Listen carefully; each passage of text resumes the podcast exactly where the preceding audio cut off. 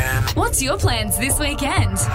Here's Kim Parnell from What's On Fraser Coast. Hello. Good morning. How are you? I'm very well, Kim, and excited about this the Dunga Derby raffle. Tell us about that. Yeah, they've been holding weekly raffles uh, for Valley for a Cause, and this week the raffle's run by the Coastal Barbie to Ken Car, number 33. So some of the prizes up for grabs this week are a meat tray, a Dan Murphy voucher, and even one for Woolly. So tickets are available to purchase from Darren at My Butcher, the healthy choice in Stockland Shopping Centre, or down at Pure Perfection on the Esplanade in Torquay. Tickets are only $2 each or 6 for $10. The raffle is actually drawn today at 3pm via Facebook live stream on the Dunga page. So as we all know, due to COVID-19, Dunga Derby and a lot of the charities have been worse hit because they've been unable to fundraise so hmm. far this year. If people could support this great cause, that'd be fantastic. Any questions, just give Adam a call on 0408 198 973. 0408198973. Thank you.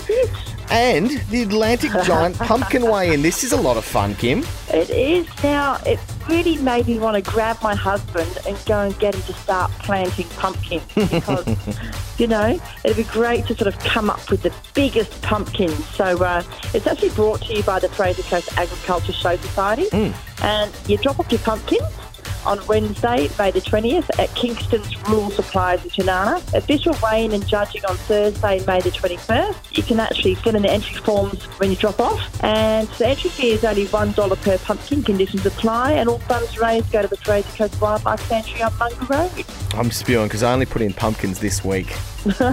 Only this week. Hey, well, maybe they'll have it again next year. Or Maybe. whatever. Yes, Yeah, I'll have to remember like three months before to put my pumpkins in. What's your address and I'll come and nick one and so I can enter it on. That's right. I'll, I'll set a reminder on my phone for that. Um, some restrictions lifted this weekend. Very exciting.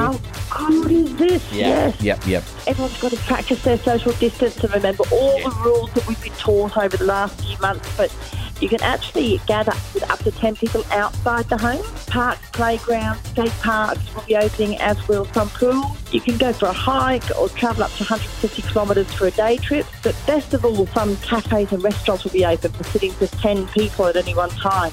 You must pre-book a table though. And the good thing about this is that some are actually offering more than one sitting, of course, so they're trying to fit in a few sittings throughout the night. So let's all continue to do the right thing health-wise and get to the next phase. So very important.